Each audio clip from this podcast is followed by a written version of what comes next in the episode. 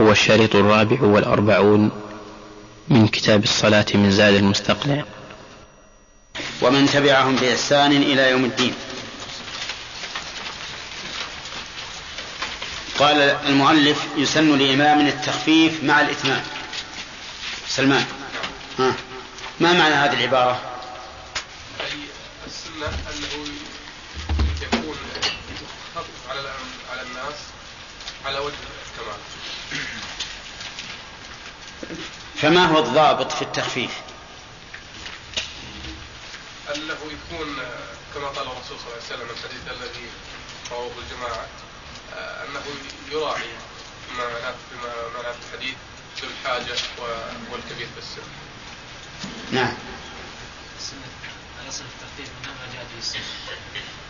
ميزان التخفيف ما جاءت به السنة. طيب. ولا لو نتبع الناس كان ما هناك ضابط. طيب. آه، ما هو الدليل أن ميزان التخفيف ما جاءت به السنة الأخ. لا. هذا الذي ثبت. لا يا أخي أنا. إيه أنت؟ شو اسمك؟ خليل. يلا يا خليل. دليل قول النبي صلى الله عليه وسلم إذا صلى أحدكم في جماعة فليخفف. لا. الدليل؟ إي نعم الدليل على أن ضابط التخفيف ما جاءت به السنة.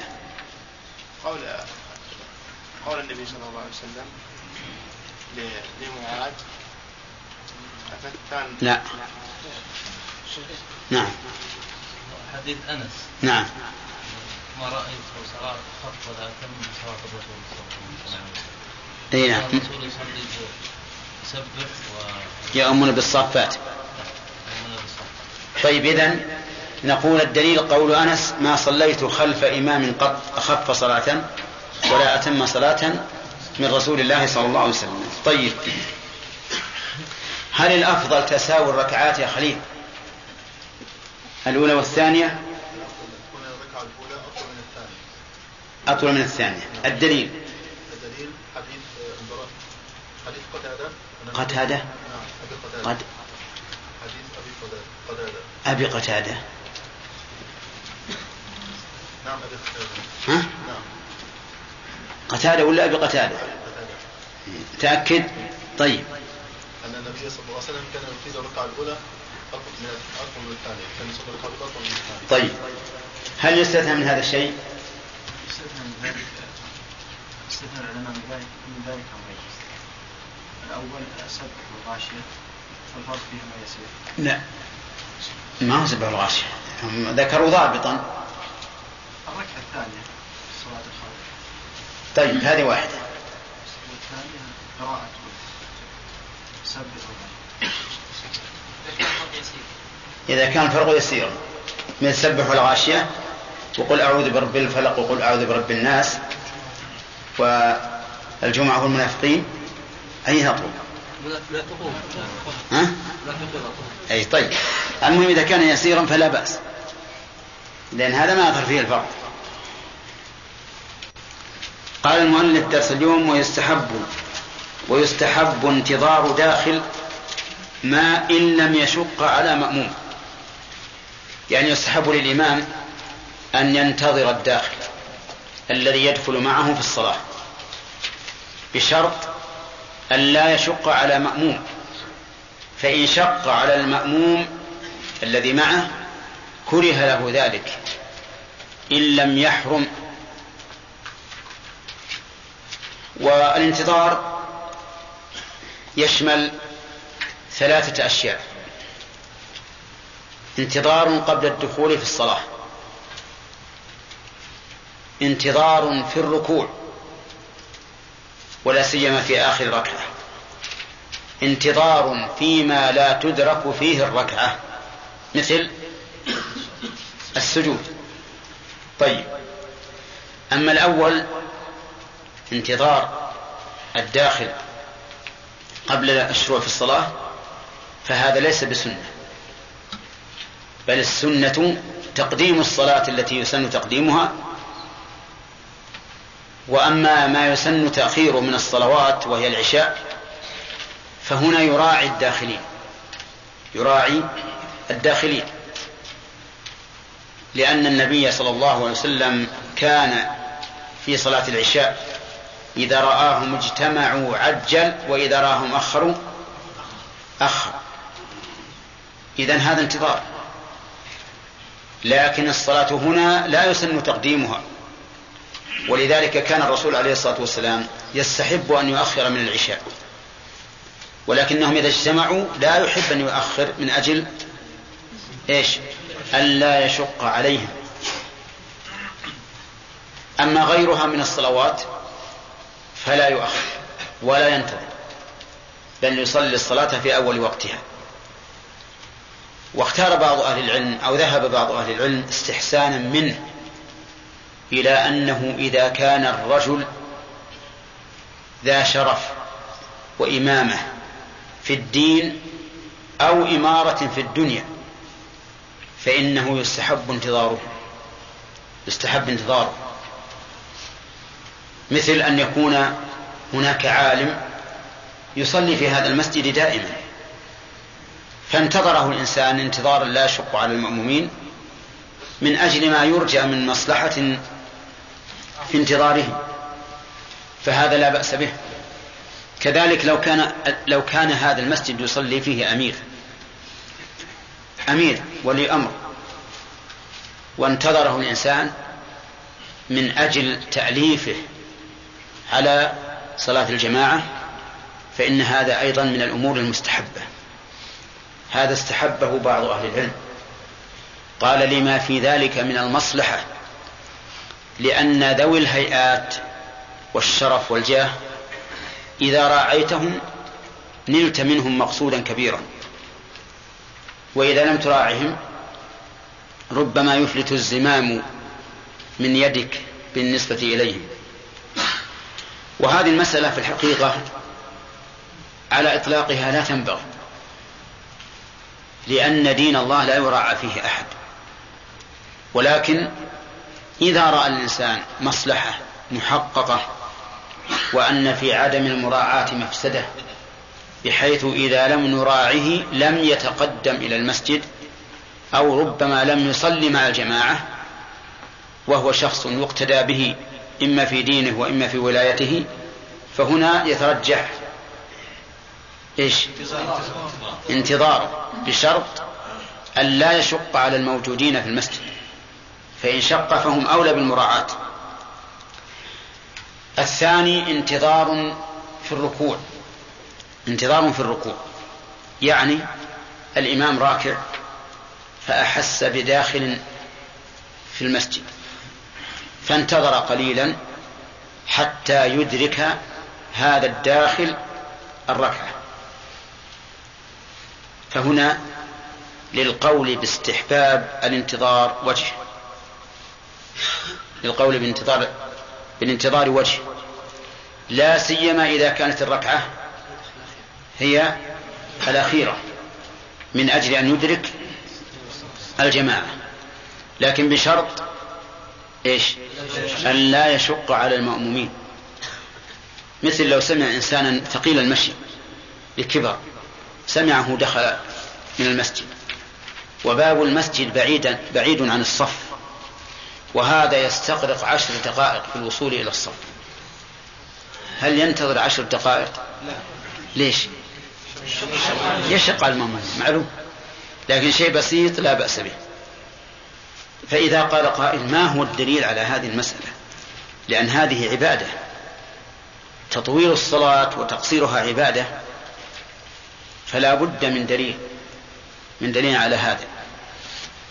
قلنا يمكن أن يؤخذ الدليل من كون النبي صلى الله عليه وسلم إذا سمع بكاء الصبي أوجز في صلاته مخافة أن تفتتن أمه. فهنا غير هيئة الصلاة من أجل مصلحة شخص من أجل مصلحة الشخص حتى لا تفتتن أمه وينشغل قلبها بابنها. فربما يؤخذ من هذا الفعل لرسول الله صلى الله عليه وسلم أنه يسن انتظار الداخل لأننا نحسن إليه والذين معنا لا لا يضرهم ذلك ولا يشق عليهم. كذلك ربما نأخذ أيضا من أصل آخر وهو إطالة النبي صلى الله عليه وسلم الركعة الأولى في الصلاة حتى إن الرجل يسمع الإقامة ويذهب إلى رحله ويتوضأ ويرجع. فإن المقصود بهذا أن يدرك الناس الركعة الأولى. وربما يبنى أيضا على أصل ثالث وهو إطالة الركعة الثانية في صلاة الخوف من أجل إدراك الطائفة الثانية للصلاة. فهذه الأصول الثلاثة ربما يبنى عليها القول باستحباب انتظار الداخل في الركوع بشرط أن لا يشق على مأموم. طيب. القسم الثالث انتظاره أي الداخل في ركن غير الركوع. يعني في ركن لا يدرك به الركعة ولا يحسب له. فهذا نوعان. النوع الأول ما يحصل به فائدة والنوع الثاني ما ليس فيه فائدة إلا مجرد أن يشارك الإمام فيما اجتمع معه فيه. مثال الأول إذا دخل في التشهد الأخير أحس الإمام وهو في التشهد الأخير بداخل في المسجد ولم يبق عليه إلا أن يسلم فانتظر. فهنا الانتظار حسن. لماذا؟ لأن فيه فائدة. ما الفائدة؟ الفائدة أنه يدرك صلاة الجماعة عند بعض أهل العلم. وقد مر علينا أن المؤلف يقول من كبر قبل سلام إمامه لحق الجماعة. ففيه فائدة. لهذا. وأيضا فيه فائدة حتى على القول بعدم الإدراك إدراك الجماعة لكنهم يقولون إن إدراك هذا الجزء خير من من عدمه فهو مستفيد. النوع الثاني ما لا يستفيد منه إلا مجرد المتابعة للإمام مثل أن يكون ساجدا مثل أن يكون ساجدا في الركعة الثالثة مثل في الرباعية. فأحس بداخل. فهنا نقول لا يستحب الانتظار لماذا؟ لأن المأموم الداخل لا يستفيد بهذا الانتظار شيئا. إذ سيدرك الركعة الأخيرة. سيدرك الركعة الأخيرة. وهذا يستلزم لو قلنا بالانتظار استلزم شيئين. الأول أنه قد يشق على بعض المأمومين ولو نفسيا ولو نفسيا لأن بعض الناس ما عندهم مروءة ولا يحب الخير للغير. فتجده ساجد وذاك ينتظر تجد يحضرم بنفسه ليش يأخرنا على شأن فلان؟ نعم؟ ولا لا؟ هذا يؤثر مع أن هذا الذي دخل لا. لا يستفيد شيئا لا يستفيد شيئا إطلاقا. لذلك نقول لا تنتظر. الشيء الثاني مما يستلزمه أنه يغير هيئة الصلاة. يغير هيئة الصلاة. لأنه سوف يطيل هذا الركن أكثر مما سبقه. وهذا خلاف. هيئة الصلاة لأن هيئة الصلاة أن آخرها يكون أقصر من من أولها. إذا فهذه أنواع الانتظارات آه، بل أقسام الانتظار. صارت كم؟ ثلاثة أقسام. انتظار قبل الدخول في الصلاة. انتظار فيما تدرك به الجماعة أو الركعة. انتظار فيما لا تدرك به الجماعة وهو نوعان. ما ما فيه فائدة وما لا فائدة فيه. طيب. وذهب بعض أهل العلم إلى أنه لا ينتظر الداخل مطلقا. إلى أنه لا ينتظر الداخل مطلقا. حتى وإن كان دخوله في الركوع الأخير أو في الركوع في الركعة الأخيرة الذي يدرك به الجماعة. قال لأن الصلاة لها هيئة معلومة عند الشرع فلا ينبغي أن تغير من أجل مراعاة أحد. ولكن الصحيح ما ذهب إليه المؤلف وقد ذكرنا لكم أصولا كم؟ أصولا ثلاثة. يمكن أن تبنى عليه هذه المسألة. وفي قول المؤلف إن لم يشق على مأموم. قيد لهذه المسألة وهو أنه إذا شق على المأموم فإنه لا ينتظر لا ينتظر. ولكن هل نقول إنه يكون مكروها أو يكون ممنوعا؟ ظاهر السنة أنه يكون ممنوعا لأن النبي صلى الله عليه وسلم أنكر على معاذ حينما أطال إطالة غير مشروعة.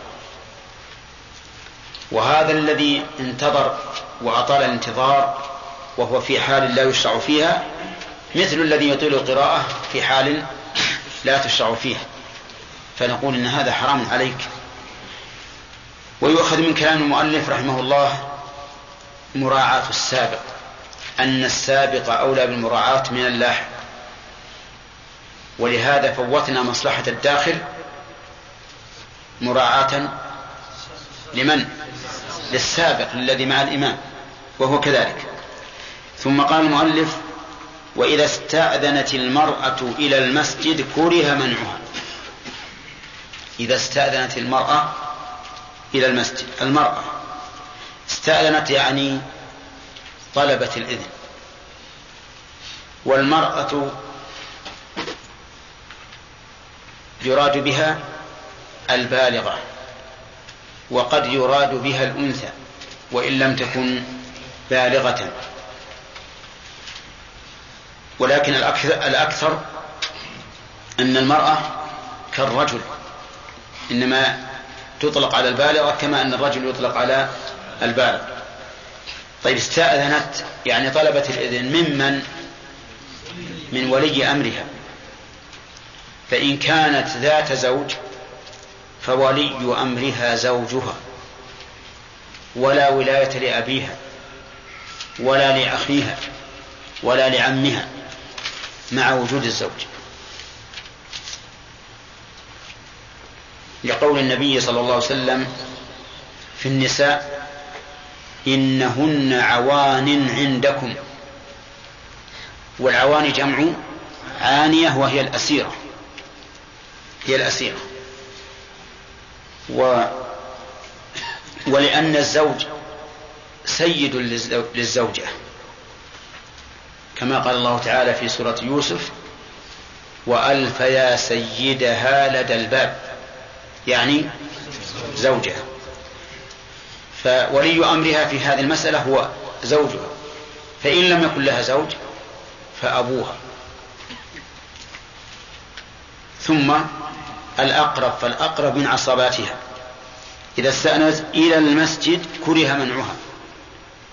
إلى المسجد يعني لحضور صلاة الجماعة. فإنه يكره له أن يمنعها. والكراهة هنا بل وفي كل مكان في كلام الفقهاء كراهة التنزيه. كراهة التنزيه. يعني التي يترتب عليها إيش؟ الثواب عند الترك دون العقاب عند الفعل. كلما وجدت في كلام الفقهاء كره فهو للتنزيه. وهذا هو حكم هذه المسألة. يعني يكره للرجل أن يمنع أو يكره لولي المرأة أن يمنع المرأة إذا استأذنته. الدليل قول النبي صلى الله, صلى الله عليه وسلم لا تمنعوا إماء الله مساجد الله. شف إماء الله مساجد الله. فيها إشارة إلى توبيخ المانع. لأن الأمة ليست أمتك بل هي أمة الله. والمسجد ليس بيتك. بل هو مسجد الله. فإذا طلبت أمة الله بيت الله كيف تمنعه؟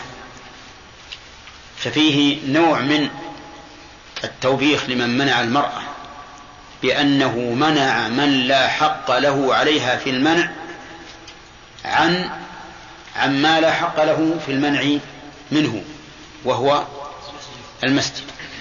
لا تمنعوا إماء الله مساجد الله. ولكن بعض العلماء يقول إن هذا الحديث نهي والأصل في النهي التحريم وعلى هذا فيحرم على الولي أن يمنع المرأة إذا أرادت الذهاب إلى المسجد لتصلي مع المسلمين. وهذا القول أقرب إلى الصواب أنه يحرم على الرجل أن يمنع موليته من من الخروج إلى المسجد لتصلي مع الناس. ويدل لهذا أن ابن عمر رضي الله عنه لما قال له ابنه بلال حينما حدث بهذا الحديث قال له ابنه بلال والله لنمنعهن والله لم لنمنعهن أقسم لأنه رأى الفتنة. وتغير الأحوال. وقد قالت عائشة لو رأى النبي صلى الله عليه وسلم من من النساء ما رأينا لمنعهن كما منعت نساء بني إسرائيل. لما قال له والله لنمنعهن أقبل عليه عبد الله فسبه سبا شديدا. ما سبه مثله قط. وقال له أقول لك قال رسول الله صلى الله عليه وسلم لا تمنعوا إماء الله وتقول والله لا نمنعهن. فهجره هجر صار ما يكلم عبد الله بن عمر. لأن هذا مضادة كلام الرسول عليه الصلاة والسلام. ولو بالقياس هذا أمر عظيم. وتعظيم كلام الله ورسوله عند السلف لا يماثله تعظيم أحد من الخلف. طيب. هذا هذا هذا الفعل من ابن عمر يدل على على التحريم وهذا هو الصحيح. أنه يحرم أن تمنع من استأذنت. وذكر ذكر عن بعض الصحابة ولا يحضرني اسمه الآن أنه لما أراد منع امرأته لفساد الزمان حدثته بهذا الحديث. قال كلام الرسول عليه الصلاة والسلام على عين والرأس. اخرجي. فتخبأ لها في السوق. فدسها بيده. ولم تعلم أنه هو. فلما كانت الليلة الثانية قال لها ليش ما تخرجين؟ اخرجي. قالت لا ما أخرج. فسد الناس. نعم. هذه حيلة ولا ما هي حيلة؟ لكنها حيلة أرجو أن لا يكون فيها بأس. أرجو أن لا يكون فيها بأس. لأن الرجل إنما دس أو من؟ دس يده على على امرأته. نعم. وأراد أن يبين لها أن الأمر تغير. أن الأمر تغير. على كل حال الصواب في هذه المسألة أن المنع محرم. أن المنع محرم. لا يجوز. لكن إذا تغير الزمان فينبغي للإنسان أن أن يقنع. أن يقنع أهله بعدم الخروج. أن يقنع أهله بعدم الخروج حتى لا يخرجوا ويسلم هو من ارتكاب النهي الذي نهى عنه الرسول عليه الصلاة والسلام. وقول المؤلف إذا استأذنت المرأة يشمل الشابة والعجوز والحسنى والقبيحة. أليس كذلك؟ لأنه عام.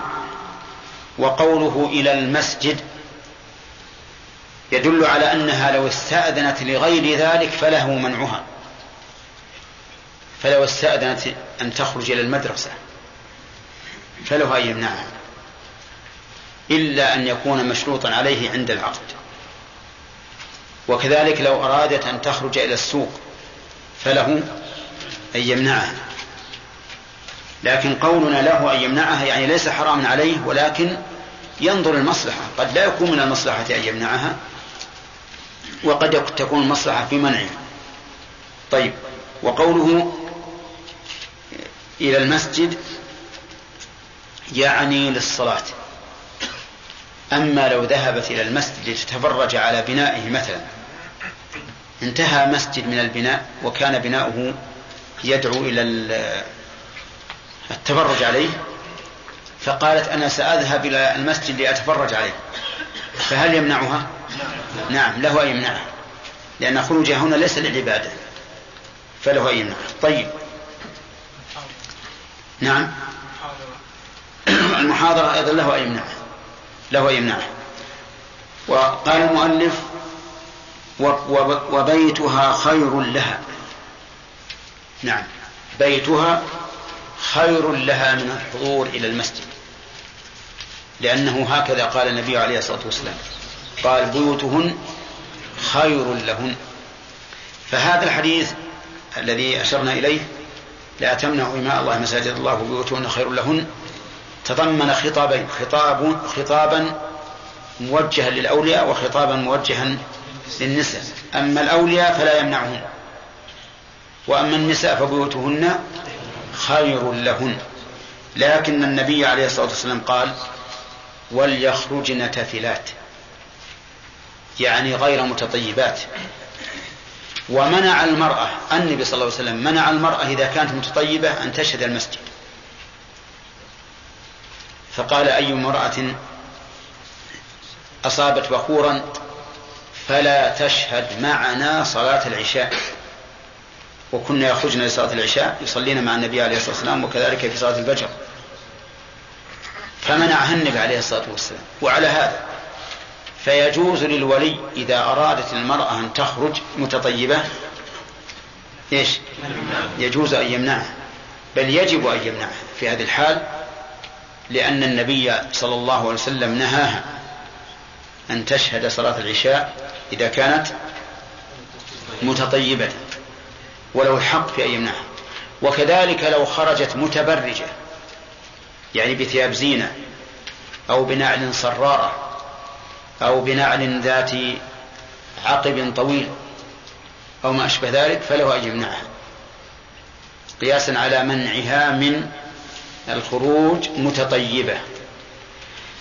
وقوله المؤلف بيوتهن خير لهن يستثنى من ذلك الخروج لصلاة العيد. فإن الخروج لصلاة العيد للنساء سنة. لأن النبي صلى الله عليه وسلم أمر أن يخرج العواتق وذوات الخدور. العواتق يعني الحرائر. الحرائر الشريفات. ذوات الخدور يعني الأبكار التي اعتادت أن تبقى في خدرها. أمرها النبي عليه الصلاة والسلام أمر أن تخرج العواتق وذوات الخدور لمصلى العيد. حتى الحيض أمرهن أن يخرجن لصلاة العيد إلا أن الحيض أمرهن باعتزال المصلى لأن مصلى العيد مسجد فأمرهن باعتزاله. صار يستثنى من هذا من قوله وبيوتهن خير لهن. إيش؟ صلاة العيد فإن حضورهن إليها من السنة التي أمر بها النبي صلى الله عليه وسلم. ولكن يجب أن تخرج غير متبرجة بزينة ولا متطيبة بل تخرج بسكينة ووقار وبدون رفع صوت وبدون ضحك إلى زميلتها وبدون مشية مشية كمشية الرجل. بل تكون مشيتها مشية أنثى مشية حياء وخجل ووقار وإلى هنا انتهى كلام المؤلف في هذا الباب رحمه الله. ثم قال فصل في أحكام الإمامة. لما بين رحمه الله حكم صلاة الجماعة وما يتفرع عليها مما سبق ذكره ذكر أحكام الإمامة من الذي يصلح إماما؟ ومن أحق بالإمامة؟ هذا خلاصة هذا الفصل. الأول من؟ من الذي يصلح أن يكون إماما؟ والثاني من أحق بالإمامة؟ فبدأ بالأحق. فقال الأولى بالإمامة الأقرأ العالم فقه صلاته. هذا الأولى. الأولى بالإمامة الأقرأ العالم فقه صلاته. فكلمة الأقرأ هل المراد الأقرأ جودة؟ الذي تكون قراءته تامة. يخرج الحروف من مخارجها ويأتي بها على أكمل وجه. أو المراد بالأقرأ الأكثر قراءة. الأول الأقرأ جودة. يعني الذي يقرأ قراءة مجودة. وليس المراد التجويد الذي يعرف الآن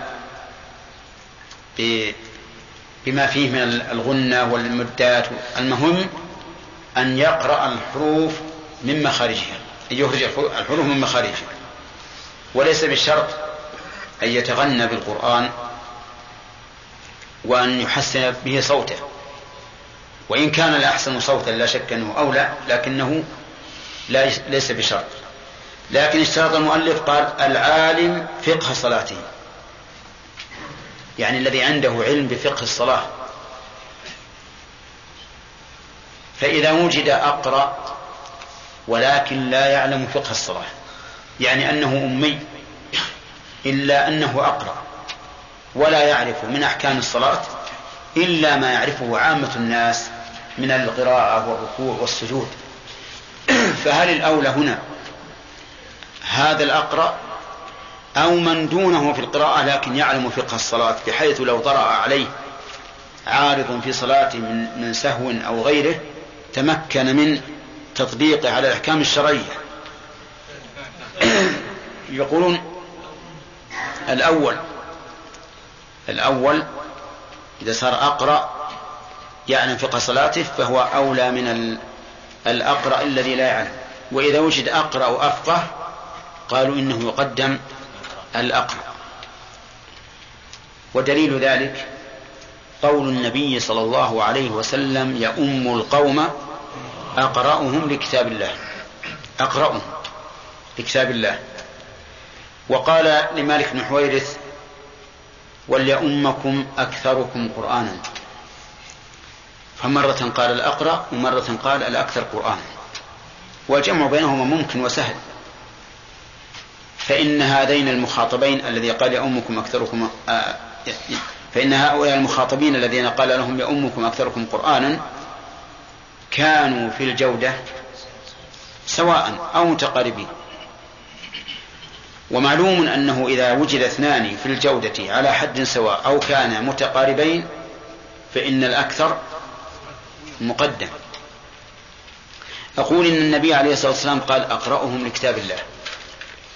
لكن ذهب بعض العلماء إلى خلاف ما يفيده كلام المؤلف وهو أنه إذا اجتمع أقرأ وقارئ فقيه قدم الفقيه. قدم القارئ الفقيه على الأقرأ غير الأفقه. انتبه يا بخاري. وأجابوا عن الحديث بأن الأقرأ في عهد الصحابة هو الأفقه. لأن الصحابة كانوا لا يقرؤون عشر آيات حتى يتعلموها وما فيها من العلم والعمل. فالأقرأ في عهد الرسول صلى الله عليه وسلم هو الأفقه والأكثر قرآنا هو هو الأفقه. ومن المعلوم أنه إذا اجتمع شخصان أحدهما أقرأ جودة والثاني قارئ لكن دونه في الإجادة إلا أنه أعلم منه بفقه أحكام الصلاة لا شك أن الثاني أقوى في الصلاة من الأول. أقوى يعني في أداء العمل من الأول. لأن ذاك الأقرأ ربما يسرع في الركوع يسرع في في القيام بعد الركوع ربما يطلع عليه السهو ولا يدري كيف يتصرف. والثاني العالم في صلاته يدرك هذا كله يدرك هذا كله. غاية ما فيه أنه أدنى منه جودة أو أقل منه قراءة إذا اعتبرنا الأكثر قراءة. وهذا القول هو الراجح هو الراجح. هذا القول هو الراجح. ولكن لاحظوا أن هذا الكلام في ابتداء الإمامة. يعني لو حضر جماعة وأراد أن يقدموا أحدا. أما إذا كان للمسجد إمام راتب فهو أولى بكل حال. ما دام ليس فيه مانع يمنع من إمامته. طيب أقرأ العالم فقه صلاته. ثم الأفقه.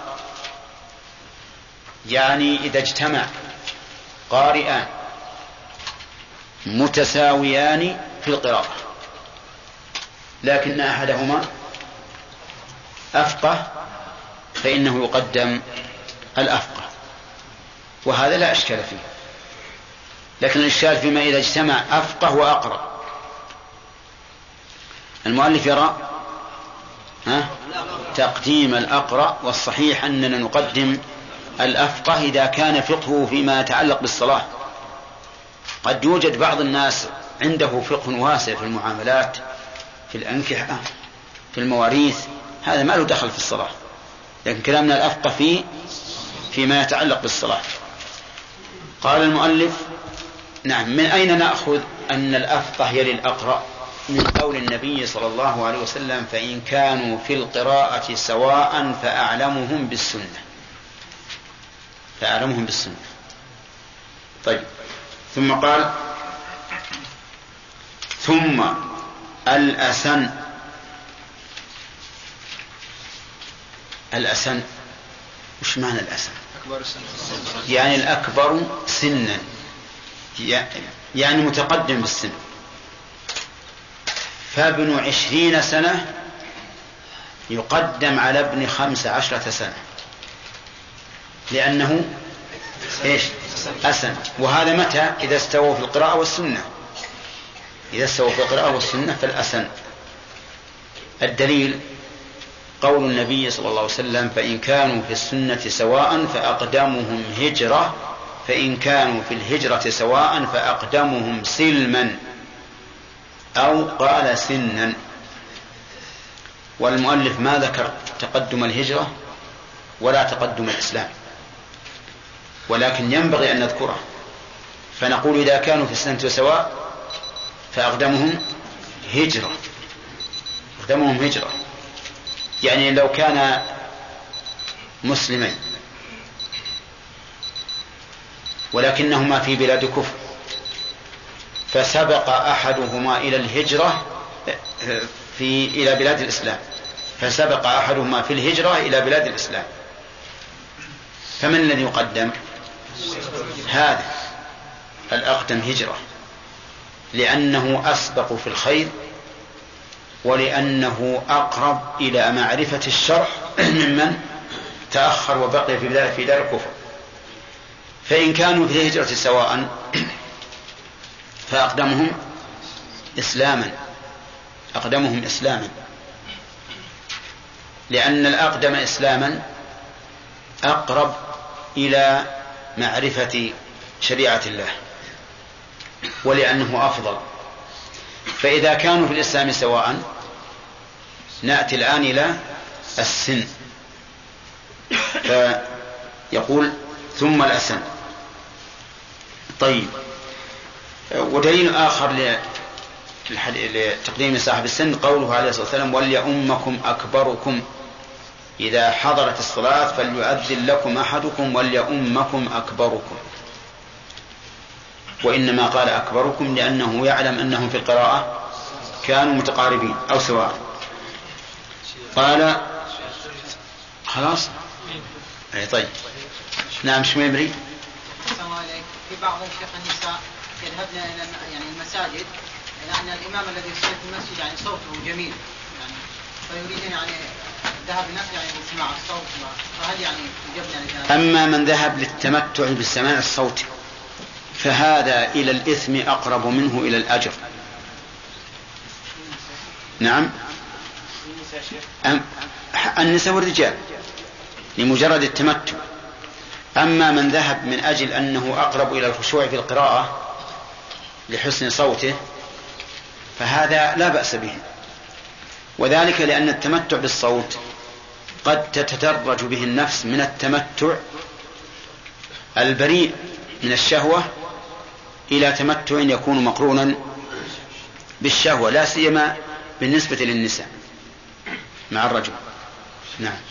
شيخ الإطلاق في قوله صلى الله عليه وسلم لا تمنعوا إماء الله. لا يقيد بقوله بقوله صلى الله عليه وسلم إذا استأذنت امرأة أحدكم. نعم. يعني امرأة أحدكم يعني الشابة مثلا والصغيرة.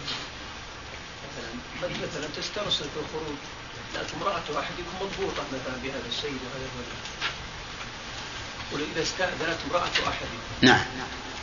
وهنا يقول لا تمنع إماء الله. نعم. وأخذنا الإماء الله مثلا بالإطلاق نعم. هل نأخذه بالإطلاق أو يقيد؟ أي بالإطلاق حتى امرأة أحدكم مطلقة. ليس الزوجة. لا ما هو شرط. مو شرط. نعم. في قوله صلى الله عليه وسلم إذا سمعتم من الإقامة فامشوا عليكم السكينة. ألا يؤخذ من هذا الحديث أنه لا ينتظر الإمام إذا إذا سمع متأخرا من الصلاة؟ النبي صلى الله عليه وسلم لم يقل سأنتظر أو أو يقول ينبغي الإمام أن هذا يخاطب من؟ يخاطب الإمام ولا يخاطب المأموم؟ يخاطب المتأخر المتخلف. منها المأموم. طيب إحنا نقول المأموم لا تستعجل. ولأجل ذلك قلنا لم- لما كنت غير مستعجل فالإمام ينتظرك. لأن قال في لأن قال في الحديث فما أدركتم فصلوا. صحيح. هو ما أدرك فصل الخطاب هذا هذا للقادم للمأموم. لكن الكلام الذي ذكرناه للإمام نفسه. فهذا خطابان. نعم. عبد الملك. شيخ أحسن الله إليك. إذا دخل رجل المسجد والإمام راكب والإمام ما شعر به يعني بعض الناس يقول إن الله مع الصابرين عشان يشعر الإمام. إي. إي نعم بعض الناس صحيح. إذا دخل يقول إن الله مع الصابرين وأحيانا يتنحنح حتى يبح صوته. نعم. فبعض الأئمة إذا أحس بذلك نهض حتى لو ما قل مرة واحدة سبحان ربي العظيم. يعاجل. فيقال لهذا الإمام لماذا تفعل هذا الشيء؟ قال لأن هذا الرجل ربما يتعجل فيكبر للإحرام وهو يهوي للركوع. فتفسد صلاته كلها. فأنا بقطع عليه القضية. من يوم أسمع داخل أبرك. يقال قال لي بعض الإخوة عليه رحمة الله إنه كان له كان عندهم إمام يفعل هذا الشيء. وإن الصبيان الصبيان إذا رأوا الإمام راكع قاموا يطربقون برجليهم كأنه كأنه داخل. هم من حين ما يسمع هذا الطربقة يقول سمع الله لمن حمده. عشان يعجل عليهم الإمام. فعلى كل حال كل له وجه نظر لكن الإنسان ينبغي له أن يتمشى مع الشرع نحن نرى, نرى أنه يتمهل لكن لا يرفع من حين ما يسمع هذا داخلا. ينتظر شوي أيضا. حتى يتمهل ذاك من الدخول والركوع. النبي صلى الله عليه وسلم عندما تجوز في الصلاة من أجل المرأة تجوز لأحد الذين يؤمهم في الصلاة. نعم. أما الذي عندما يكون راكع نعم. يأتي إنسان يكون هذا في خارج الصلاة لم يشرع. نعم. الصلاة حتى يكون يعني إمام له مسؤول عنه هذا جيد. هذا جيد وأزيدك أيضا. أنه إذا خفف صار أهون على الذين معه. مما إذا انتظر. وإن كان بعض الناس قد لا يحب التخفيف يحب أن يت- أن يتأنى لكن نقول حتى هذا أيضا هو قاصدك هذا الذي دخل هو قاصد لك. فله شيء من الحرمة. ولهذا قلنا إذا تعارضت مصلحته ومصلحة الذين مع الإمام ها؟ قدم أو روعي من, من, من وراء الإمام. نعم. لاحظ امرأة طيبة. أنه يقول لها أخرجي من المسجد قياسا على فعل الرسول. إيه؟ كيف؟ إذا رأى امرأة طيبة يقول لها اخرج. يقول لها اخرج. كانوا أيضا إذا رأوا ال- ال- الذي قد أكلت بصلا أو ثوما يطلعونه. يطلع الرسول عليه الصلاة والسلام إلى البقيع. يبعده عن المسجد. نعم. هل نقول في هذا خص صلاة العشاء فقط؟ لا لا عام. عام لكن عام. لكن عادة النساء إنهن يخرجن بالليل لأنه أستر. وليل الصحابة يا خالد لا تظن مثل ليلنا الآن. ليلنا الآن كالنهار. ولذلك ما نحس بلذة في النهار آه، لطلوع الفجر. كان الناس قبل تأتي الأنوار إذا طلع الفجر وبان الصباح يحسون بلذة وسرور. ويعرفون تقلب الليل والنهار. أما الآن لا.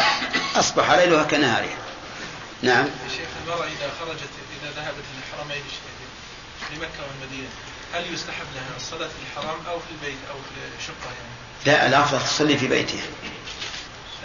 لأن الرسول عليه الصلاة والسلام نفسه هو الذي قال بيت آخر له وهو يتكلم في مسجده. في المسجد النبوي. تحوز الأجر يا شيخ. أي نعم. تحوز الأجر بالكيفية. لا بالكمية لا بالكمية.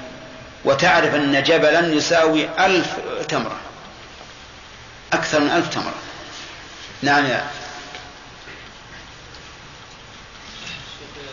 فوزي. إذا دخل رجل والإمام يعني انتهى من الصورة والآن بيركع ودخل هذا الرجل هل ينتظر حتى يقرأ الإمام هذا الذي لا لا. لا ما ينتظر. لأن هذا يدرك الركعة بإدراك الركوع. سليم. نعم مثل أن بعض الأئمة أكثر من لقطة في الصلاة. وفيه ناس على ما ذكرت جزاك الله خير. وفيه ناس افقه من الناس مثل سجود السهو ومثل مثل ما حركات في حركات الصلاة. ولكن لكن في في تخلون في القراءه يعني بينهم اختلاف كثير يعني. إيش رأيك؟ في هذا؟ لكن الثاني الذي هو أقرأ يعني معروف بأنه يتحرى ويتجنب السهو في الصلاة وحريص على صلاته. فهذا يقدم لأن احتمال السهو الأصل عدمه نعم أحمد.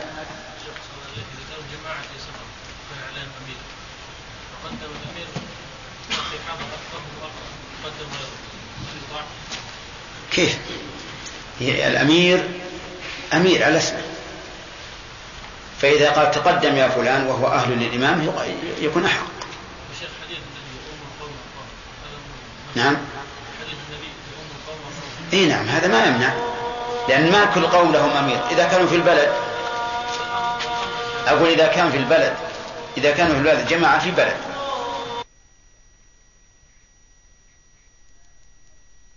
ما أحمد.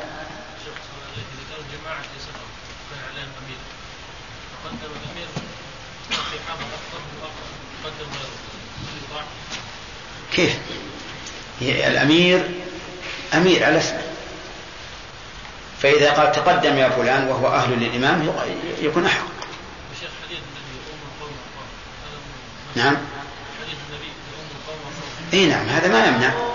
لأن ما كل قوم لهم أمير. إذا كانوا في البلد أقول إذا كان في البلد إذا كانوا في البلد جماعة في بلد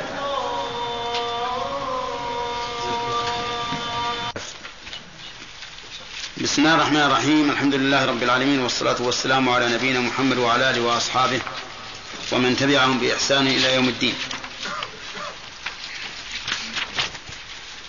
سبق لنا أن المؤلف رحمه الله يرى استحباب انتظار الداخل. وقلنا إن هذا له ثلاثة أوجه. الأخ. نعم. انتظار الداخل. كم صورة له؟ إذا لم يشق على كم صورة له؟ قبل أن نقول إذا لم يشق.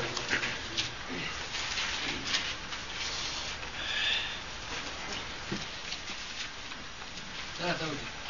ثلاث صور. نعم. انتظار قبل الصلاة قبل يدخل الصلاة؟ أنا أردت إمدادا لكن خير إن شاء الله. هذه واحدة وكمل إمداد انتظار في ركن الركوع. انتظار في الركوع. ليدرك الركعة. يدرك الركعة. وانتظار في غير الركوع وينقسم إلى قسمين. آه، انتظار فيما يستفيد منه آه، الداخل. الداخل وانتظار فيما لا يستفيد منه. نعم. إلا اشتراكه في نفس ما الركن اللي وصل إليه. لا يستفيد إلا أن يجتمع معه. طيب نعم نعم. زين. فأما الذي يستفيد منه فمثلا يكون الإمام في سمعتم ال- ال- الصورة الآن؟ نشوف الأحكام. يلا. ها. أي نعم. لا. أي نعم. حكم الصورة الأولى. انتظار الداخل بمعنى تأخير إقامة الصلاة من أجل حضور هذا الداخل. إذا كان الداخل الداخل هذا يكون يعني له ولاية أو شرف يعني يكون عالم أو يكون أمير بعض لا يستحب يعني تأليف لقلبه نعم. للصلاة نعم. وقال بعض العلماء أن يعني المؤمنين أولى. ودين الله يعني لا يمارس له تمام. هذا واحد. ثاني علي. الانتظار في, في إذا دخل معه في الركوع. وهذا قيل بأن له وجه الانتظار خاصة في الركعة الأخيرة وربما يستأنس بثلاثة يسر. ثلاثة يسر. الأصل الأصل الأول أن الرسول صلى الله عليه وسلم كان يكبر أن يستفتح الصلاة ويطيل الركعة الأولى حتى أن أن الواحد يذهب إلى رحله ويتوضأ ثم يذهب الثانية إطالة الركعة الأولى إطالة الركعة الثانية في صلاة الخوف. نعم. رغم أن فيه مخالفة. للعادة. العادة مم. الثالث. أن الرسول صلى الله عليه وسلم إذا سمع بكاء الصبي يدخل في الصلاة يريد أن يطيلها فإذا سمع بكاء الصبي قصرها من أجل عدم انشغاله طيب. وهذه يستأنس بها لانتظار الداخل الذي يدرك بدخوله الركوع. طيب. الثالث. لا لا. عادل. الثالث انتظار فيما في غير الركن نعم. وهذا إن كان فيه فائدة. نعم. لم يكن فيه فيتساوى طيب. يقول إذا كان فيه فائدة كالتشهد الأخير ما الفائدة في إدراك التشهد الأخير؟ لأنه على قول أن الجماعة تدرك ليدرك الجماعة على قول من قال بإدراكها بالتكبير قبل سلام الإمام. تمام. طيب. يشترط لهذه الانتظارات الأخ. نعم هي أنت يشترط واضح ما الذي يشترط لهذه الانتظارات؟ يشترط اولا ان لا يشق على المؤمنين نعم. طيب وأيضا ان لا تتغير صورة الصلاة يعني بصورة كبيرة بحيث أن تتغير هيئة الصلاة. وشون يعني؟ يعني مثلا يجعل الركعة الثانية أو يعني الركعة الأخيرة يعني يطولها تطويل يعني يعني أطول من الركعة الأولى مثلا كذا هو لا بد للانتظار من أن يطولها بعض الشيء. فإن أطال كثيرا فهذا يكون على المؤمن ولهذا المؤلف لم يشترط إلا شرطا واحدا وهو أن لا يشق على المؤمن. طيب. قل يا أخ حضور النساء للجماعة. أي هل يبرى فائدة حضور النساء الجماعة هذا على قول المؤلف أنه يسن حضور النساء يجب الصلاة يسن؟ يستحب. يستحب. إيه نعم. ما هي عبارته عبارته التي تدل على أنه يستحب؟ وهو يستحب ويكره منعهن يكره منعهن إحنا نتكلم عن حضورهن؟ ما هو عن منعهن؟ حضور النساء للصلاة. نعم. لصلاة الجماعة مع الرجال.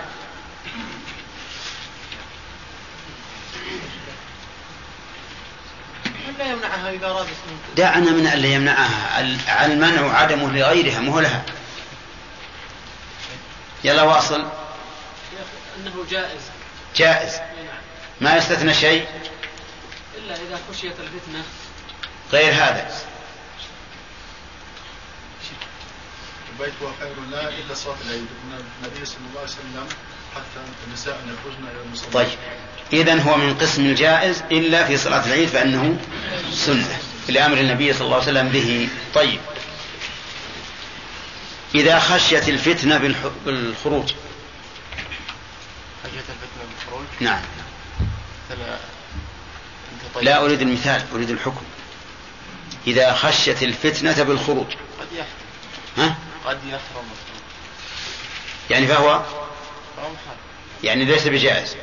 ينتقل من الجواز إلى الكراهة أو التحريم حسب قوة التوقع. كذا؟ طيب. هل عندك قاعدة تبني عليها هذا الحكم الذي نقلت فيه حكم هذه المسألة من الجواز إلى التحريم أو الكراهة؟ قياسا على قول النبي صلى الله عليه وسلم أي أي امرأة مست بخورا فلا تصلي معنا صلاة الجماعة. صلاة العشاء. فقياسا على ذلك بسبب وجود الفتنة الذي هو البخور منعها الرسول صلى الله عليه وسلم من الخروج.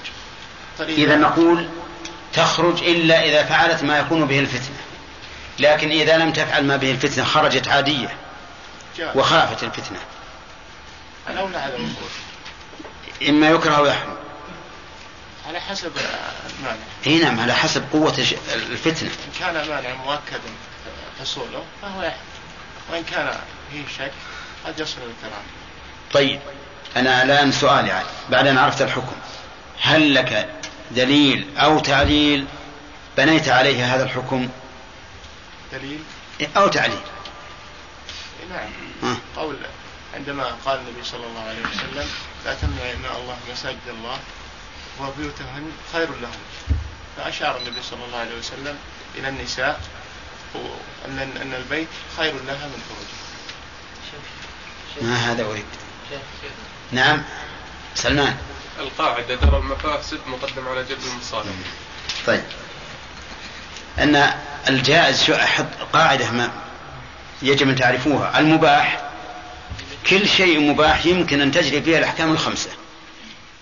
كل شيء مباح يمكن أن تجري فيه الأحكام الخمسة يعني يمكن أن يكون واجبا أو حراما أو مكروها ها؟ أو أو مستحبا حسب ما يفضي إليه. حسب ما يفضي إليه.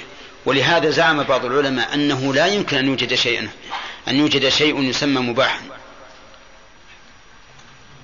قال إن المباح إذا اشتغلت به فقد انشغلت عن محرم. انشغلت عن محرم لأنك لا بد أن تفعل. أو انشغلت عن مكروه. فإن انشغلت عن محرم صار واجبا وإن انشغلت عن مكروه صار مستحبا. ولكن الذي عليه جمهور العلماء أنه لا ب... أن المباح ثابت. ثابت. وكون الإنسان يريد أن ينشغل به عن كذا أو كذا هذه نية جديدة. نية جديدة خرجت عن الأصل. المهم من القاعدة يعرفوها بارك الله فيكم. هو أن المباح يمكن أن تجد فيه الأحكام الخمسة. طبعا هو مباح. قد يكون واجبا أو محرما أو مكروها أو مستحبا حسب ما يفضي إليه. وهذه قاعدة مفيدة للإنسان. لو أن شخصا اشترى مني سلاحا ليعتدي به على المسلمين. صار البيع حراما. لأن يستعين به على حرام. ولو أنه اشترى مني سلاحا لي- ليدفع به عن نفسه صار البيع عليه واجبا. حسب الحال فالحاصل ان أن هذه المسألة مفيدة لل- للإنسان. طيب. من الأولى بالإمامة؟ عليان. الأقرأ. ولو كان جاهلا.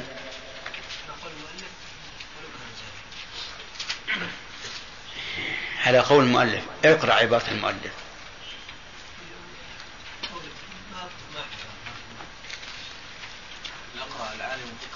العالم فقه صلاته.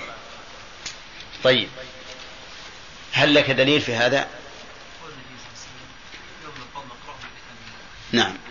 يوم القوم أقراهم لكتاب الله. إذا كانوا في القراءة سواء. نعم. أعلمهم بالسنة. سنة من؟ سنة النبي صلى الله عليه وسلم.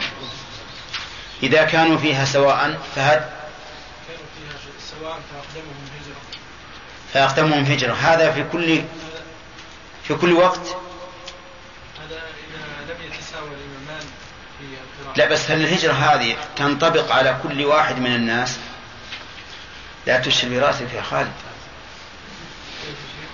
ها؟ هل الهجرة تنطبق على كل واحد من الناس؟ هل الهجرة التقديم بالهجرة ينطبق على كل واحد من الناس؟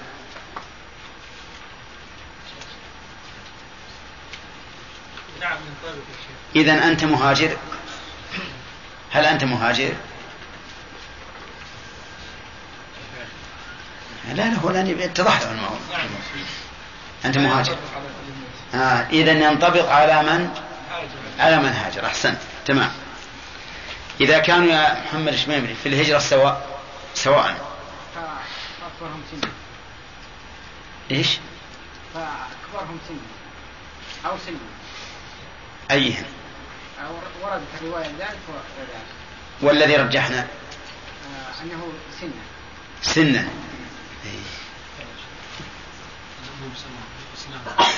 رجحنا أقدمهم إسلاما تمام. فإذا كانوا في الإسلام سواء فأكبرهم سنا. طيب.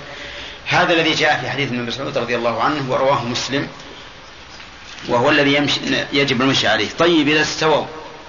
إذا استووا في ال... في في القراءة ولكن اختلف لا. إذا كان أحدهما أقرأ والثاني أفقه. ينظر. ينظر في الأقوى هل هذا الأقوى يعلم بالصلاة بأحكام الصلاة أو لا؟ يعني إذا كان الأقرأ عنده فقه في الصلاة. في الصلاة فيقدم على الأفقه. طيب إذا قال قال كيف تقدم الأفقه والحديث يؤم القوم أقرأهم لكتاب الله قال أن الصحابة ها. أن الصحابة الذين كانوا يحفظون القرآن فلا يتجاوزون عشر آيات حتى يعلم ما فيها من العلم والعمل نعم. فكان الأقرع عنده الأفقه تمام. يعني لو قال أنا قائل في قارئ أمي. قارئ أمي من حيث الفقه لا يعرف شيئا من أحكام الصلاة. وقارئ يقرأ لكن ليس أجود من ذلك في القراءة ولا مثله في القراءة لكنه يقرأ إلا أنه يعلم فقه صلاته نقدم الثاني لأننا بحاجة إلى فقهه في الصلاة. فإذا أورد علينا مورد قول النبي عليه الصلاة والسلام يا أم القوم أقرأهم من كتاب الله. قلنا إن الأقرأ في عهد الصحابة هو الأفقه. الأقرأ هو الأفقه. لأنهم كانوا لا يتجاوزون عشر آيات حتى يتعلموها وما فيها من العمل. حتى قال ابن عمر إن الرجل إذا قرأ البقرة وآل عمران جد فينا. جد يعني صار ذا جد. يعني ذا منزلة رفيعة من العلماء. نعم. بالنسبة لرواية الصبي اللي في عصر الصحابة أما الصحابة وانكشفت عورته فليس كان وراءه صحابة كبار وهو صغير لا يا أخي. كلهم صغار. يعني بالنسبة للعلم. كلهم صغار بالنسبة للعلم. لأنهم وفد معه نحو عشرين رجلا أو أكثر أو أقل بعد لأن مالك بن حويرث هو اللي كانوا عشرين رجلا. أنا فاهم. لأن مالك بن حويرث ما هو نحو عشرين. أما عمرو بن سلمة فإن عمرو بن سلمة ما ندري من الذي مع أبوه لأن أبوه هو الذي كان مع الوفد. ولا ندري هم كثيرون أو قليلون لكن هو كان أقرأ قومه لأنه كان شابا ذكيا يتعرض للناس كلما جاءوا من المدينة استقرأهم القرآن. وهو ليس له إلا ستة وسبع سنين. هنا كتابة الفقه طيب نقرأ ها؟ أخبرك به إن شاء الله بعد الدرس. لا بعد الدرس بعد ما نصلي العشاء أيضا. بسم الله الرحمن الرحيم الحمد لله رب العالمين والصلاة والسلام على نبينا محمد وعلى آله وأصحابه أجمعين. قال المؤلف ثم الأسن ثم الأشرف المؤلف ننظر إلى ترتيبه. الأقرأ الأفقه الأسن. كم هذه؟ ثلاث. ثم الأشرف يأتي في المرتبة الرابعة. ولكن ما دل عليه الحديث حديث ابن مسعود رضي الله عنه أولى مما قال المؤلف بلا شك. أولى لأنه دليل والثاني أولى لأنه أقوى في التعليل مما قال المؤلف. من الأشرف؟ الأشرف نسبا. ثم الأشرف يعني نسبا. هذا كلام المؤلف. وفي السن نقدم الأشرف. ما هو الدليل؟ الدليل ما يذكر عن رسول الله صلى الله عليه وسلم أنه قال قدموا قريشا ولا تقدموها. قدموا قريشا ولا تقدموها. ولكن هذا الحديث يجاب عنه بوجهين أو بجوابين. الأول الضعف فإن الحديث ضعيف والضعيف لا تقوم به حجة. وق... و... ويقوي ضعفه قوله تعالى يا أيها الناس إنا خلقناكم من ذكر وأنثى وجعلناكم شعوبا وقبائل لتعارفوا إن أكرمكم عند الله أتقاكم. والصلاة عبادة وطاعة لا يقدم فيها إلا من كان أولى بها عند من؟ عند الله. عند الله سبحانه وتعالى. ثانيا إن صح الحديث فالمراد تقديم قريش في الإمامة العظمى.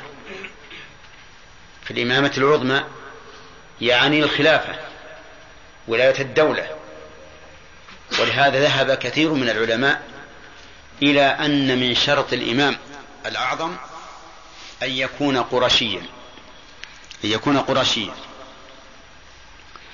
فهذا إن صح الحديث. أما إمامة الصلاة فهي إمامة صغرى في شيء معين من شرائع الدين فلا تدخلوا في هذا الحديث. والصحيح إسقاط هذه المرتبة. أعني الأشرفية وأنه لا تأثير لها في باب الإمامة في باب إمامة الصلاة.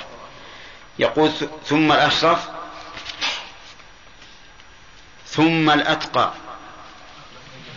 ها؟ ثم الأقدم هجرة. ما حط متن عندي. ثم الأقدم هجرة. الأقدم هجرة بعد ال... ها؟ لا أقول بعد الأشرف هذا من من الغرائب. مع أن النبي صلى الله عليه وسلم ذكر ذكره في المرتبة الثالثة. أقرأهم لكتاب الله. أعلمهم بالسنة. أقدمهم هجرة. وهذا يدلك على أن الإنسان مهما بلغ في العلم فهو قاصر. الكمال لله وحده عز وجل. فكيف يثبت عن الرسول عليه الصلاة والسلام بأن الأقدم هجرة مقدم حتى على الأسن. ثم يأتي آت من الناس ويقدم الأسن على الأقدم هجرة. ولهذا كان تقديم الأسن على الأقدم هجرة كان قولا ضعيفا بلا شك. فالواجب اتباع إيش؟ ما دل عليه الدليل. وأن الأقدم هجرة يأتي في المرتبة الثالثة. قال ثم الأتقى الأتقى. الدليل قوله تعالى إن أكرمكم عند الله أتقاكم. هذا الدليل. والعجيب أن الدليل لو أخذنا به لكان الأتقى مقدما على كل واحد من هؤلاء. لأن أكرمكم عند الله عام أتقاكم ولكن هذا الدليل فيه نظر فيه نظر. ما عن الآية الآية ما فيها نظر لكن الاستدلال بهذا الدليل على أن الأتقى في هذه المرتبة فيه نظر. بل نقول إن الأتقى مقدم مقدم على من دونه لأنه أقرب إلى إتقان الصلاة من غير الأتقى. ومعلوم أن الأقرب إلى إتقان الصلاة أولى بالإمامة لأن الناس سوف يتبعونه ولأن غير الأتقى ربما يتهاون في مسألة الوضوء يتهاون في مسألة اجتناب النجاسة. فلذلك كان الأتقى أولى من غيره من, ها من هذا المعنى أو لهذا المعنى. لا من أجل ما استدل به المؤلف من من الآية. طيب من الأتقى؟ الأتقى اسم تفضيل مأخوذ من التقوى. اسم تفضيل مأخوذ من التقوى. والتقوى اتقاء ما يضر. فهي في باب الشرع اتقاء عذاب الله. بفعل أوامره واجتناب نواهيه. اتقاء عذاب الله بفعل أوامره واجتناب نواهيه. هذه التقوى. وقيل إن التقوى هو أن تدع الذنوب كلها كما قال الناظم خل الذنوب صغيرها وكبيرها ذاك التقى واعمل كماش فوق أرض الشوك يحذر ما يرى. لا تحقرن صغيرة إن الجبال من الحصى. لكن المعنى الذي ذكرنا أعم أنه اتقاء عقاب الله بفعل الأوامر واجتناب النواهي. طيب المراتب الآن كم كانت؟ الأقرأ. ثاني الأفقه. الأسن. الأشرف. الأقدم هجرة. الأتقى. ست. لكن الترتيب الصحيح ما دل عليه الحديث الصحيح. الأقرأ الأعلم بالسنة. الأقدم هجرة. الأقدم إسلاما. الأكبر سنا. طيب. أما التقوى فهي صفة بلا شك يجب أن تراعى في كل هؤلاء. قال ثم من قرأ.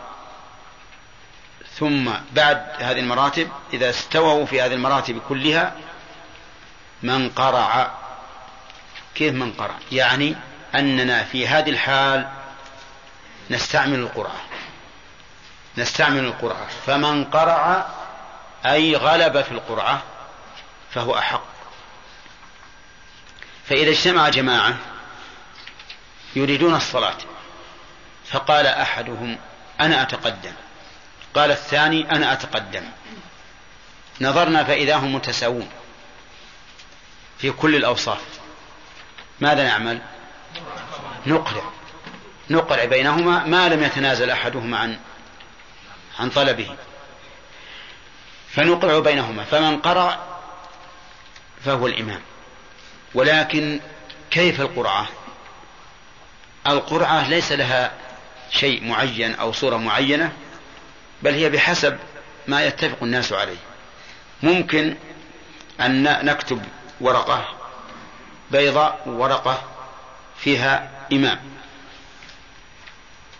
وندخل بعضهما ببعض ونعطي واحد نقول أعطي كل واحد من هذين من هذين الرجلين ورقة فإذا وقعت في يد أحدهما إمام فهو فهو الإمام. ويمكن أن نستعمل أيضا ما يستعمل بعض الناس يجعل يديه خلف ظهره وفي إحداهما عود صغير ما تتبين به اليد التي قبضته ثم يقدم لهم يقول اختاروا هكذا.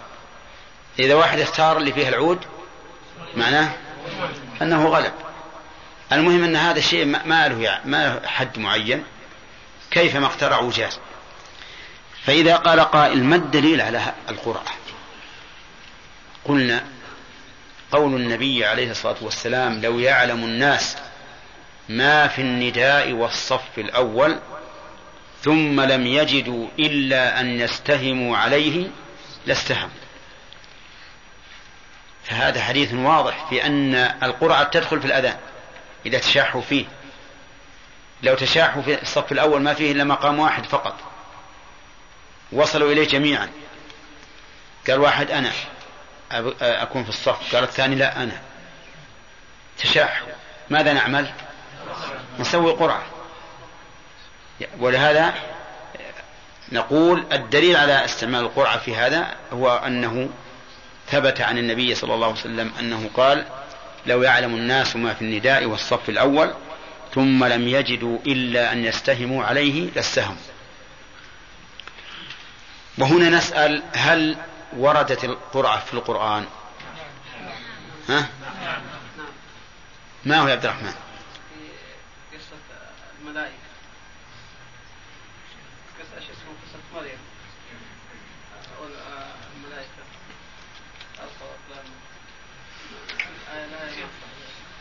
سبحان الله. كيف تمد يدك يا عبد المنان. ها؟ طيب. نعم. مريم عندما اختصم اختصم يكفلها وما كنت لديهم يلقون اقلامهم ايهم مريم وما كنت لديهم يلقون تمام. طيب. قال ثم من قرأ. ثم قال المؤلف وساكن البيت وإمام المسجد أحق. ساكن البيت أحق من الضيف. ساكن البيت أحق من الضيف. لقول النبي صلى الله عليه وسلم لا يؤمن الرجل الرجل في أهله. أخرجه مسلم. أو في بيته كما هي رواية أبي داود. لا يؤمن الرجل الرجل في أهله أو في بيته. والنهي هنا على سبيل التنزيه وقيل على سبيل التحريم. إذا فصاحب البيت أولى. طيب إذا اجتمع مالك البيت ومستأجر البيت. المستأجر أولى لأن المستأجر مالك المنفعة. فهو أحق بالانتفاع في في هذا البيت. طيب وقوله إمام المسجد أحق يعني أحق من غيره حتى وإن وجد من هو أقرأ. فلو أن إمام المسجد كان قارئا يقرأ القرآن على وجه تحصل به براءة الذمة وحضر رجل عالم قارئ فقيه أيهما أولى؟ إمام المسجد. إمام المسجد أولى. لقول النبي صلى الله عليه وسلم لا يؤمن الرجل الرجل في سلطانه في سلطانه. وإمام المسجد في مسجده سلطان فيه. ولهذا لا تقام الجماعة لا تقام الصلاة إلا بحضوره وإذنه. حتى إن بعض العلماء قال لو أن شخصا أم في مسجد بدون إذن إمامه فالصلاة باطلة. إذا فالسلطة في المسجد لمن؟ لإمام المسجد. وعلى هذا فنقول إمام المسجد أحق من غيره ولو كان أقرأ منه. ودليله ما سمعتم. لا يؤمن الرجل الرجل في سلطانه. طيب والتعليل يؤيد ذلك. لأننا لو قلنا إن الأقرأ أولى حتى ولو كان للمسجد إمام راتب لحصل بذلك فوضى. وكان هذا المسجد كل صلاة له له إمام. بل ربما يجي واحد أهوج أعوج فإذا دخل في أثناء الصلاة وهو أقرأ من الإمام أخره وتقدمه. وقال أنا أقرأ منك. نعم بعض الناس يفعل هذا. الجاهل أعمى. فإذا نقول كما أن إمام المسجد أحق من غيره بمقتضى الدليل فهو أحق من غيره بمقتضى التعليل. فله إذن دليلان أثري ونظري. طيب قال المؤلف إلا من ذي سلطان.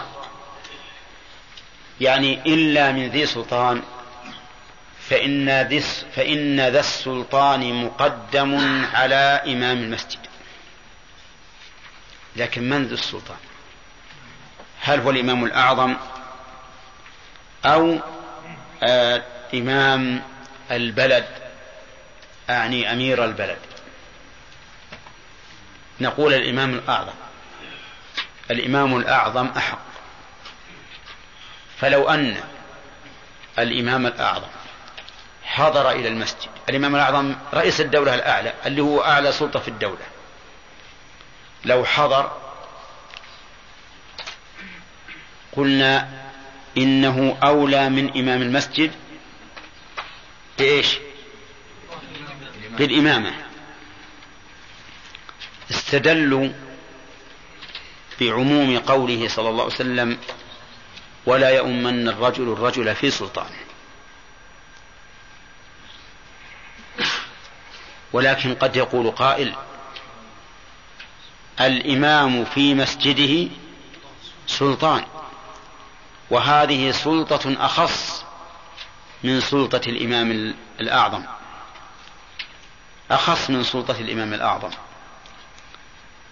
لكنهم أجابوا فقالوا إن سلطته دون سلطة السلطان الأعظم فسلطة السلطان الأعظم أقوى بدليل أنه يمكن للسلطان الأعلى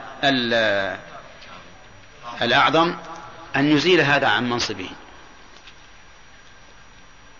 فصارت سلطة السلطان الأعظم أقوى وإذا كانت أقوى كان السلطان الأعظم أحق بالإمامة.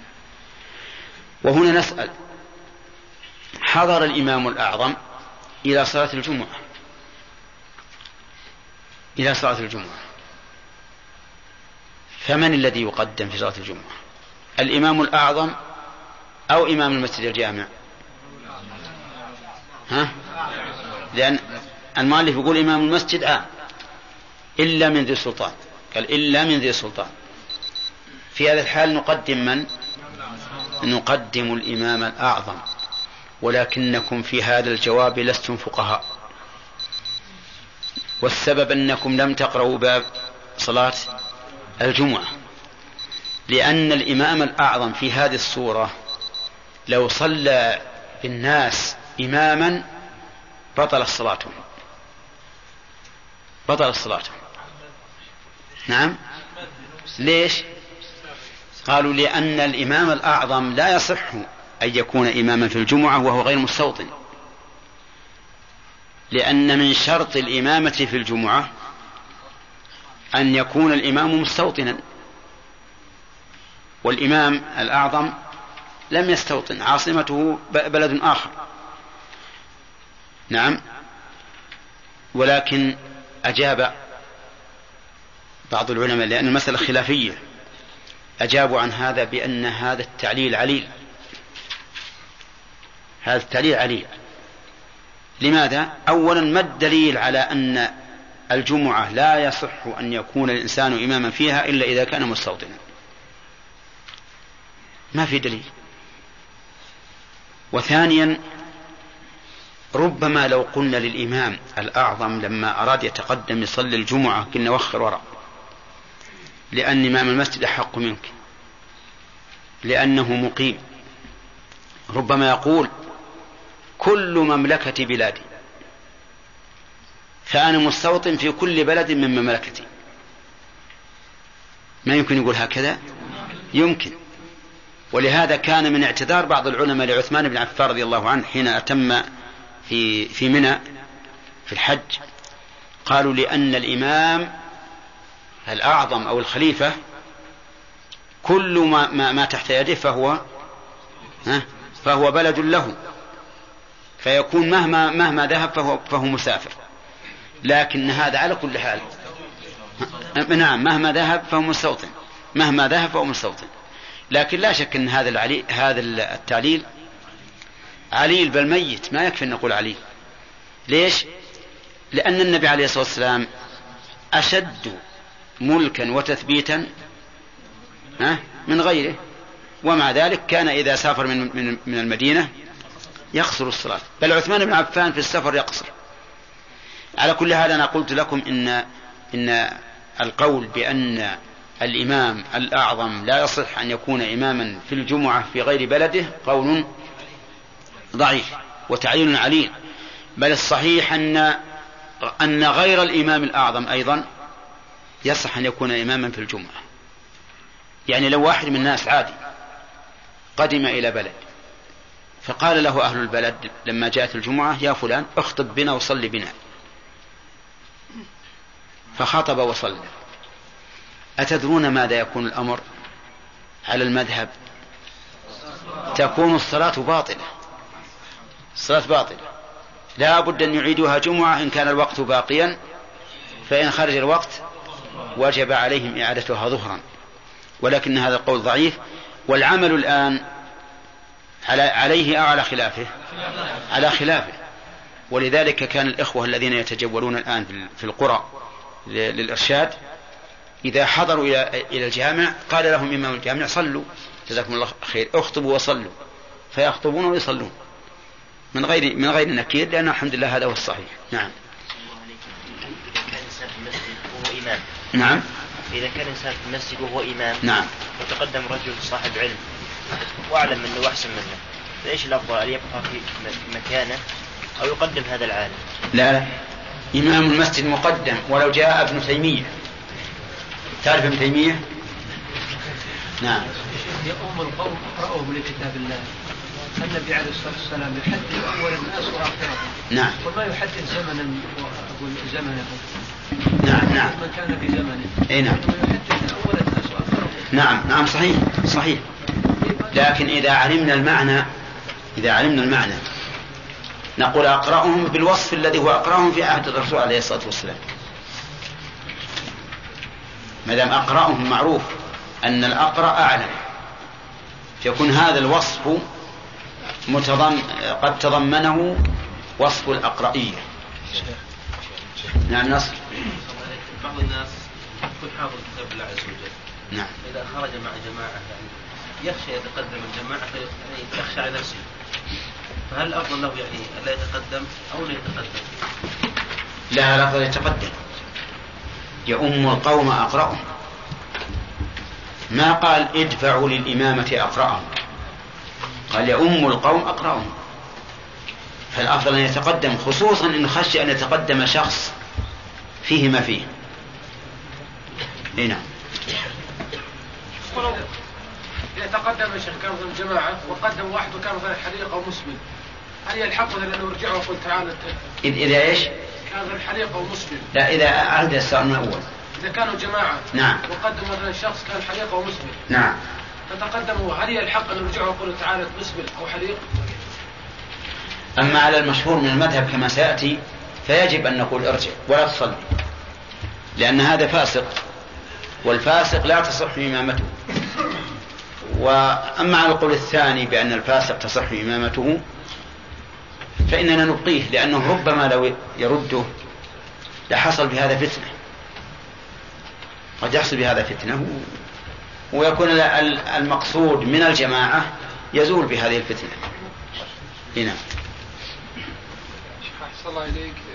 مثل مثلا العسكريين ذوي المراتب وكذا أيهم يكون الإمام؟ الرفيع مرتبة أو الذي دون منه؟ لأنه يسيطر, يسيطر عليه. نعم. هو أحيانا تكون الثكنات لها إمام راتب من غير الجند. هذا مسألتها واضحة. أحيانا ما يكون له إمام راتب فالعادة فصاحب السلطان لا شك أنه الأعلى مرتبة هو صاحب السلطان. فإذا كان أهلا للإمامة فهو أحق أن قلنا ترتيب على على المراد في السنة. الأقرأ ثم الأعلم بالسنة. ورتبنا أن الأفقه ثم الأقرأ. فكيف لا لا لا. الأفقه لابد أن يكون معه قراءة. الأفقه أقرأ. إيه؟ ثم الأفقه نعم. كيف أو الرسول يقول يأتي بالسنة؟ والسنة معلوم أنه الأفقه دين الله. والأقرأ يكون أقرأ. لا السنة مو مراد الأفقه لأن القرآن أيضا فيه فقه. لكن هل إن الإنسان اللي يحفظ القرآن يستغني عن السنة؟ أسألك. لا. ما يستغني. ولا حتى القرآن فيه فقه. في فقه أكثر من السنة. يعني نقول الأقرأ لا شك أن عنده فقه بقدر ما عنده من القراءة.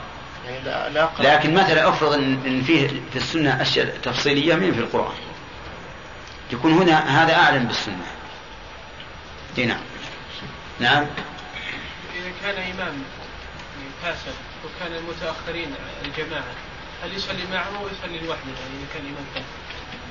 كيف؟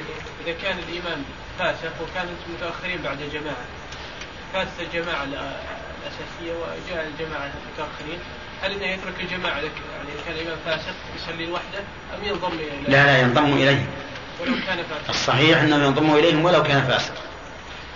اي نعم. نعم.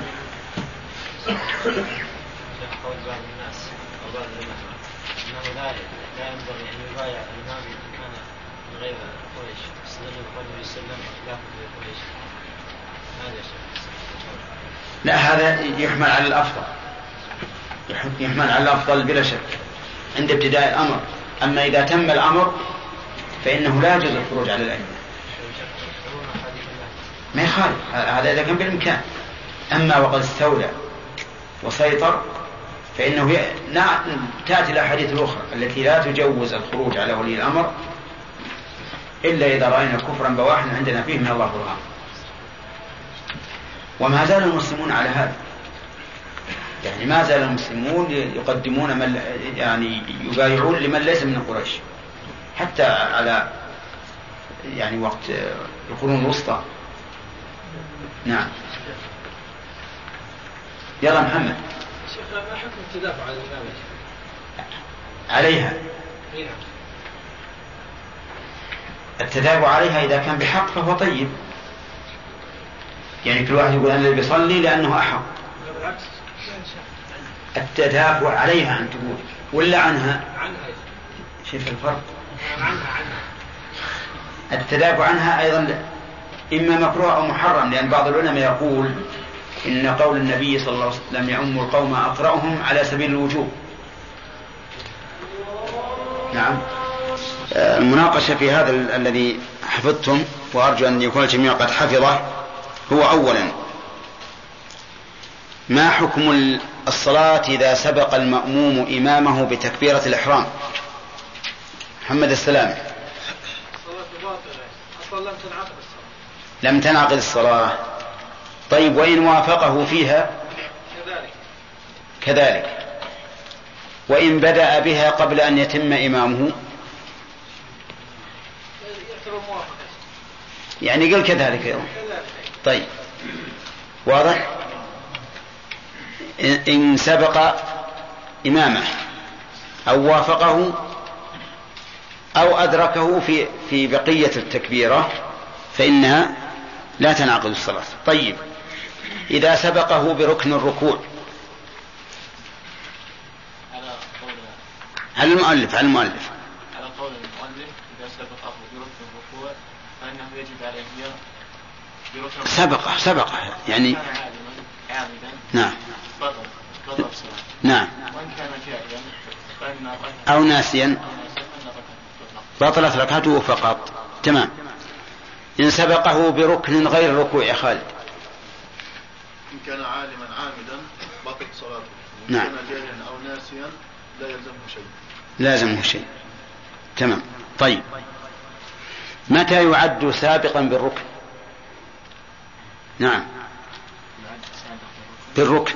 في مرة بعد سابق الركن إذا أي. نعم. إذا إذا سبقه في الأفعال. سبحان الله. متى يعد سابقا بالركن؟ إذا قد سبقه بركن. إذا إذا إذا المأموم ابتدأ إذا الإمام ابتدأ إذا الإمام ابتدأ الركن هذا بعد ما انتهى به إذا إذا أتى إذا أتى المأموم بركن ثم أتى الإمام به بعده نعم. شيخ إذا ركع ورفع قبل أن يعني إذا انتهى منه يعد سابقا بالركن إذا انتهى منه ها قبل أن يدركه الإمام فيه. بيناها لكم. إذا انتهى من الركن قبل أن يدرك الإمام فيه فقد سبقه. أما إن وصل إليه الإمام قبل أن ينتهي منه فهذا يقال سبقه إلى الركن. تمام؟ طيب. إذا سبقه بركنين يا عبد المنان بركنين غير الركوع.